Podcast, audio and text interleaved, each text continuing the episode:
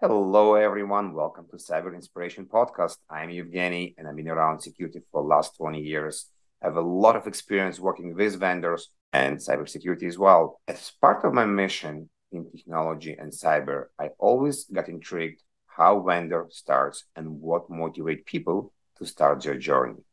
This podcast is also affiliated with Security Architecture Podcast.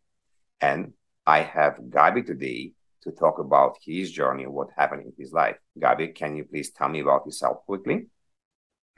So, first of all, thank you very much for having me. Yeah, a little bit about myself. I've been an entrepreneur for about 20 years now. I love building companies. I'm specifically in the IT and cyber security space. This is sort of what I've been doing for the past 20 years. Prior to Wizer, which is something maybe we're going to talk about today, I've had another company called ObserveIT, which is an insider threat company, helps to solve insider threat. We don't provide insider threat, right? So we help detect and prevent it. And that's something that I've been doing for about 12, 14 years. And we sold it to Proofpoint several years ago. And then I started Wizer, which is a security awareness training company. In elevator pitch, what's Wizer and security awareness? Yeah, so security awareness is generally helping employees to understand the attack vectors and and how they may be attacked by cyber criminals and to avoid those attacks, not to fall and not to become a victim. We do that by helping to train employees and we simulate attacks to test them on the fly to see that they actually learned and they know how to avoid those attacks. That's, you know, that's sort of the big picture. Sounds good. So tell me about what happened in your life. Wizer is it what, two years old, three years old? Yeah, it's almost three years old. So after I sold uh, ObserveIT, what happened was that I, you know, I had time, more time with my family and friends, and I realized that I've been preaching cybersecurity to companies and talking about insider threat. And then when I looked at my kids' cyber hygiene, I figured out that they are reusing passwords all day long. And the reason they're doing it because school asked them to do that. They gave them a single password and asked them to use it across all apps. They didn't really know what multi-factor authentication is and basically no cyber hygiene. I was shocked by that. You know, I thought because I do talk about it, you know, from time to time, but I really had to like, you know, it's only when I examined what they're doing and I asked them, you know, detailed questions, that's when I realized they have no knowledge in online safety. So that triggered me to do something about it. And the problem that I saw in the market beyond the kids is that the content that has been delivered to to people, everything that has to do with education around cybersecurity and awareness is very technical. And people are zoning out you know they are bored by the content. It doesn't appeal to them and therefore they just skip. They don't actively want to watch any of the existing training videos. And that's where i thought we can excel. I thought that we can create short one minute videos very similar to tiktok or instagram style you know the stories where you it's fast pace attention grabbing emotional hooks all of that things that we're used to see on social media because video is is pervasive right? It's, it's video is like all over on on social media and we use it. But when it comes to training it it's boring. So that's where i thought we can make a, a huge difference and we started doing that and people loved it. So i started sharing those videos. so when you start when you say start sharing the videos and by the way i'm guilty. Every time i did security awareness training because it was more than three four minutes i would just click click next next and then some kind of guess guess the answer. So i understand what you're saying with that attention span. But when you did you actually went and open a company or you just do it by yourself? Like what was the next so here is the thing you know and if we go back if we talk about how do you start a company you have to see if there's a product market fit. So in my case my thesis was that the existing content is not good enough. That's that's sort of the thesis that around that i wanted to build a company. So before going out and hiring developers and, and actually building a product i created videos and I started posting them on LinkedIn and other social media apps to see what people will, you know, what the feedback will be. And to my surprise, people were sharing these videos. They loved them. So for me, that meant that we have something here because if people are complaining about security awareness videos when they are forced to watch them, and when I share them, people actually reshare them and ask for links and send it to the families, and it's optional, it's not being forced on them, that means there's something here. So the next step was okay, how do we deliver the content? We can't train a company using LinkedIn, right? We can't do that. But the content is good. So what do we do next? We we build an app. Again, I didn't know yet if it's something that I can charge and how much I can charge. So we developed a very light application that was basically an app that companies can register for and it included the videos, the you know, the main videos companies need to for training their employees basically. So that was the first version, what we call the MVP the most, you know, the limited edition that checks if the product is valuable. So once we've done that, I spoke about it again on social media, and a lot of companies registered. It was free of charge. I didn't want to add friction at that point of you know selling anything. I just wanted to test if anybody cares enough to register and start watching and training their employees using these videos over the commercial products and quickly enough a community was built around it and people loved it and it was giving to the community so i decided to also keep it for free and that was i think a great decision that allowed to build a business model around a freemium and allowed people to start sharing the app and the content online and that community later was the basis for building the company after that, I added paid features, but I never touched the original version in terms of I never I never limited more than it was. If anything, I actually always expanded the free offering. I never started to take down anything. So the security awareness basics, which allows the company to train their employees, everything they need for basic security awareness is totally free. That's something that other companies, you know, ask money for and I think we're probably only the, the the only company or one of the very few companies that provide the app with the video. Some some companies provide some content on YouTube and other places or downloaded you know MP4 files, but we provide an app with the videos, with certification, with tracking users' progress.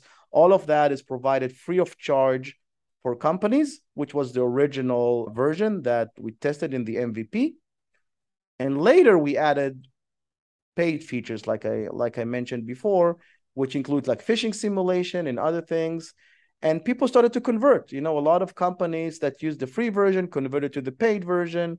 And we have over 10,000 organizations using the free version and over 1,000 organizations that have paid for the premium version. We call it the boost version. So this is sort of the path that I took, you know, checking if the thesis makes so sense. You need to validate that, that, that there's actually a market trend, and then who you decided who to hire first. Well, you know, after I created some of the videos, then I need an app. So I started with you know hire a team, some developers. They didn't work full time at the time, you know, part time. Again, it was I'm testing it. So you're almost like buying a project at the beginning, at the early early days. You're just you know you have a, an, a small scope of building something you test it out once you have it available and then you decide if you decide that this is good enough and you want to continually develop an actual company around it and, and take the app to the next stage then you're looking to hire like full-time employees. And today you know all of our employees almost are full-time. When you hire people do you intend to hiring the same people similar to you in the way they think different? Because you want variety and you want kind of somebody to challenge your ideas to make sure you're not going to a dead end so this is a great question and and it has to do with so i'm a sole co-founder I'm, I'm a founder i don't have any co-founders with me unlike my previous company so I'll, I'll split this answer to two to two when you're looking at diversity of thinking when you're at a very early stage. Um, it's not only diversity of thinking, it's also people that are filling gaps in your skill set. So if you're very technical, you want to you want to find a co-founder that maybe is more in sales and marketing or maybe another founder that is in you know money management and they can raise money and stuff like that. So you want to bring the you know that initial team that includes the components that you need to build the company.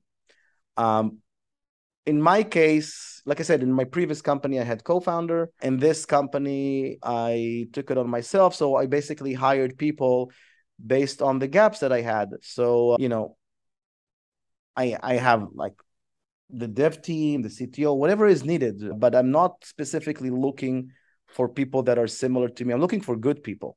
So, and from a culture perspective, I'm looking for team players and and from diversity, I I do like to hire, you know, we have, you know, women and we have like people from all over the world.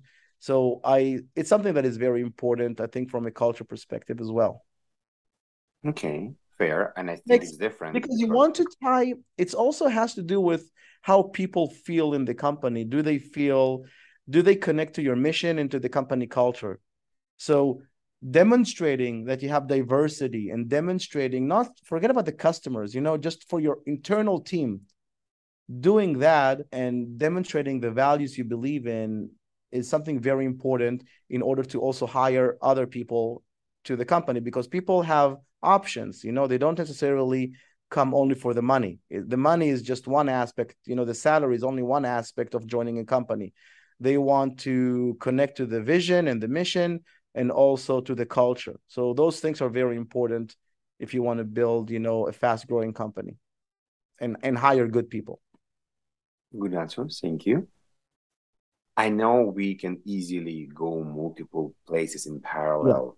Yeah. and what's the magic to stay on top of tasks? On term on, on top of tasks? I think the i think the most important thing is asking yourself are are those tasks are they aligned with your vision? It, look it's very easy to add tasks all day long and not all tasks have to be done. And you know some tasks are just tasks. So i don't know if completing all tasks is a good thing. Here is the problem you know if you're if you're very efficient, very, very efficient, and you're going the wrong way, then you're going to go like 100 miles per hour to the wrong direction to the wrong direction. That's worse than doing nothing. You know going the wrong direction very fast yeah it's worse so you always have to ask yourself like are those are these tasks even you know relevant and are they you always have to make sure they match where you want to go. And I think a lot of companies don't really understand their vision and their mission. Sometimes they they think the mission and the vision is making money or being the best in the world. I see a lot of you know vision statements and mission to be the leader in. You know, you, it's not about to be the leader in. It's how how do you change the world? How do you? So, for example, for us, you know, we had on our vision statement that we want we want online safety to be a basic life skill right and that's that's the goal eventually to help get there so by doing so we're creating content and features that help kids and elderly people that has nothing to do with revenues you know we don't make money out of that this is something we give for free and we'll never be able to sell it but we have tasks around those things because a few things a people inside the company get excited about it. It's something that they can get behind. It's something that customers see that we're doing. And eventually people buy from companies that share the same values as them. It's not always about the features. So the question is, do you really need to do all those tasks? You know, what goes first, marketing or product? When you build a company, the company goes first. You know, people people need to understand that marketing and product is part of a company, right? So like you have to do both. However, I like to look at marketing like a product. It's it's one of the same. So if you think about there's this concept called product led growth yes. where the product is leading the growth which basically means build a product so good people will talk about it and share it. So I don't distinct between marketing and product. I think the people that build the product need to understand user experience and yeah. But. I'm saying like, do you even publish or do you tell the customer you're doing this even so it's not ready yet? Well, I did it all the time. Like, first of all, I'm sharing people. I want people to know where we're heading. So because if this goes back to what I said earlier, you don't want to go 100 miles per hour to the wrong direction. So you want to make sure that everything you're building in the future, you checked. So I, I want that feedback. I'm not concerned about competitors, to be honest. Like my concern is doing the wrong thing, not competitors. So I don't care if competitors sort of know our roadmap and all. Of, that's not my concern. My concern is are we building things that customers actually care about and want? So I will share often you know what we're working on and building on public i'll do that on linkedin on on other social platforms and i want to see what people say because if Makes people sense. will say look this is a stupid idea i may want to rethink about it and i don't care that you know competitors can get a glance and see what we're building. so what you're saying is don't try to compete with somebody else. Try to be the better version of yourself basically. exactly. Yeah. Great. Yeah. Be yeah just you know be there for the customers. Make sure you're building something people want. Competitors is like i hardly ever look at what competitors are doing. Like out of interest i will look and maybe i will get inspired but i'm not i'm not scared if they see what we're doing and if they try to copy us that's actually cr- pretty good that means you know we're the leader that's how you become a leader when everybody's copying you so um, and people realize that. So, you know, focus on building a great solution for your customers and get in love. Here is another tip. Don't get in love with your solution, get in love get in love with your with the problem you're solving. That's the thing that you should fall in love with. It's a good I like this. I, I'm gonna put it when I publish the podcast. Cool. So that's once you fall in love with a problem, then you understand that you know there's different ways to solve it. Yeah, don't get overexcited about your solution. Great. So we're going to switch topics right now. We're going to completely switch topics. And the listeners, if you're still with us, please don't forget to subscribe and leave comments. It's definitely helping the podcast and everybody else as well. We're going to switch to dark side. Right now, it's going to be publicly available, but eventually the dark side of the podcast will be for members only. And in the dark side, we'll talk about what went wrong. So, Gabi, tell me about some dark days, bad hiring, very bad customer meeting. Maybe somebody um, else is like, I want to stop everything and I will just, you know, down this this project. I hate what I'm doing. Well, Wizer is relatively a young company, but I can talk about my 20 years of experience. You know, it's not only Wizer. So there's a lot. There's a lot of it's a roller coaster. People need to understand that it's not something, it's not a straight line. There's ups and downs. And and it comes down to when you for example raise money or you do partnerships it's very easy to like paint money for you can do like partnerships with companies that will say or investors that will want you to develop something or do something that is not in your vision and then they will only then they will be able to you know, like give you money or stuff like that you, you don't want to do that you don't want to hire people that that are not you can have some of the smartest people in the world like really smart, but they're not a team player and they're holding everyone back. You know, that's something that I've, I've seen in the past and it hurts the company. Like you have to know to also let people go, people that you sometimes, you know, personally you, you love them and they're great people. But if when you give too many chances, unfortunately, the team it's not about you it's about the company right like you can like somebody and you can give them a lot of chances but if they are making the team miserable and they're holding people back it's causing issues for the company so and it slows down people and it creates a lot of, of frustration. And sometimes because it's just not that they're not good but they're not a good match for the company or for this solution.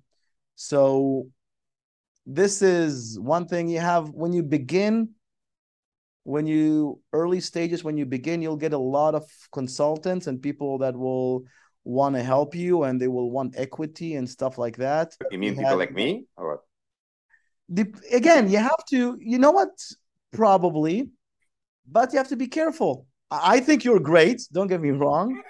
but the, in this market, there are a lot of people that will offer help and stuff. And you have to be, it's careful there. You have to be careful with who you take because you can end up giving equity and getting nothing in return in general. So you have to be careful with that. You have to make sure you're working with the right people because there's a lot of them, a lot of them.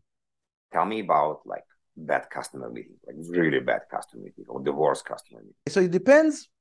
I don't think there are bad customers. You know, sometimes there are people that have different opinions about how to do stuff. But here is the question that you need to ask yourself. For example, if you're specifically selling into the small medium space for example. And then you get a big customer comes in like a huge company and they have like tons of requests that an enterprise that all make sense that an enterprise requires. Like i tell people don't necessarily follow the money because if you decided to go to the small medium space that's what you're selling. You need those features that the big customers are asking for may not be relevant for companies up to 500 employees. Like what a company that has like 50,000 employees wants is totally different than what a company that has 500 employees needs. One needs maybe flexibility, the other one needs simplicity. They don't always match. Don't overlook your market that you define for yourself if that's what you want and go after the bigger customer just because they're paying a lot. Because then, unless you want to shift from small, medium to enterprise, which is fine if that's what you want. But I've been in meetings where I told customers, look, we're not a good fit. And I'm honest about it. I'm telling them, we're not a good fit for you. Like, I'm not going to develop the things you want because we're not going, all, everything you're asking for makes sense. And maybe a year from now or two years from now, we'll be there. But it's very important to know your market and to develop features that will make your product repeatable. Gotcha. Because if you don't make your product repeatable, you can't scale. If you're developing something very, very specific for a huge customer because they're willing to pay for it, you're taking your small team and you're now focusing on building something that one customer wants and the market that you started from the one that you want to repeatedly sell into, you're not growing it. So everything has to work together product market fit, uh, go to market, pricing. We see that also with when investors come in and you want to show that ramp up in sales. Sometimes, yeah, you go after the money versus, and it always chases you back. When you do that, eventually you can't scale because you haven't built a machine. You want to build a machine not to go after that hundred or two hundred thousand dollar deal or whatever just because the money is there. Again, unless your go to market and everything is enterprise. Great. So, a couple of last questions. Do you have like a hero model, somebody that to help you to become where you are, or when you started your entrepreneurial life, like, oh, this is the guys that I want to be like him, for example? Ah, they changed. I had so many. It depends. Here is something interesting that I found.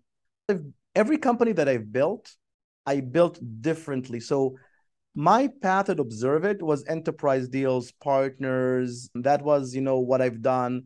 We worked with ours, BDR, people calling over the phone and different things that we've done there. With Wizer, it's almost 100% inbound. We don't have BDRs, SDRs, all of that. So like every company is different. So and that's also important when you and when you ask for advice, things are moving along. The market is changing, the way people market is changing, the the way products are delivered is changing. So just remember that the advice you're receiving is not outdated. So, you know, what worked for one person may not work for you. You know, what worked for me at ObserveIT wouldn't work with Wizer and i realized that and with other companies that i've also been involved with or built that's why i'm saying you have to be agile in your thought and how you're building something and that's why i'm not a fan of this hero model i want to be like somebody specific because you can see even them they evolve Awesome. And I think it's lead to a different question or similar question. If you're gonna go back or you could go back and give an advice to yourself, what would the advice you give to yourself? Don't worry, it'll be fine. Don't worry, be uh, happy. Yeah, it's a look, it's a roller coaster, right? Like I love the uncertainty. I thrive in uncertainty. It's probably something with, you know, how I'm built, but some people need certainty. They need to know what's going to happen. I love the unpaved path, paving it for my so like I said, it's a journey. Every journey is different. I think really the, the just try again. And I did it, right? Like I did fail a few times as well. We haven't spoke about it. I had some failures that, you know, went miserably wrong, like big failures. Here's one thing about entrepreneurship in general. And I tell that to like every founder that I, I usually talk to. The odds are, are in your favor, meaning it's like going to the casino, spinning the roulette, and you fail once, you lose money, you lose money in the second try, and the third try, and the fourth try, and the fifth try. But the difference is that in entrepreneurship, one success will probably cover all your losses. So the odds are in your favor, right? As long as you get up and try again and keep, and it's really important to be honest with yourself. And I think that's an advice like, don't fool yourself. It's so easy to get excited about what you're doing and fool yourself and fight until the end. Sometimes it's not a good advice to fight until the end. You should stop before the end, right? Like, don't go if you see that you're crashing, don't keep going. Like, you have to be honest. Like, in so, and that's the hardest part, I think, in general for for people because we're trying to convince ourselves that what we're doing is right and and that's how we are right as, as creatures so looking looking in and saying, okay, this is not working. I need to stop this. I don't care if I'm letting down other people. We have to change direction. We have to do this. The path for going up is zigzag, it's not a straight line. So that's something that I would advise anyone, not just myself, you know, because I, like I said, I had failures. I got up, I asked myself what I learned, and I used that as a stepping stone to try again and eventually luck luck shows up. If you if you try a few times luck will hit you and because it is part of the game luck. But if you don't try again and again then how can you like you know you can you can just increase the chances of success. Yeah. Gabi thank you very much. A lot of good advice.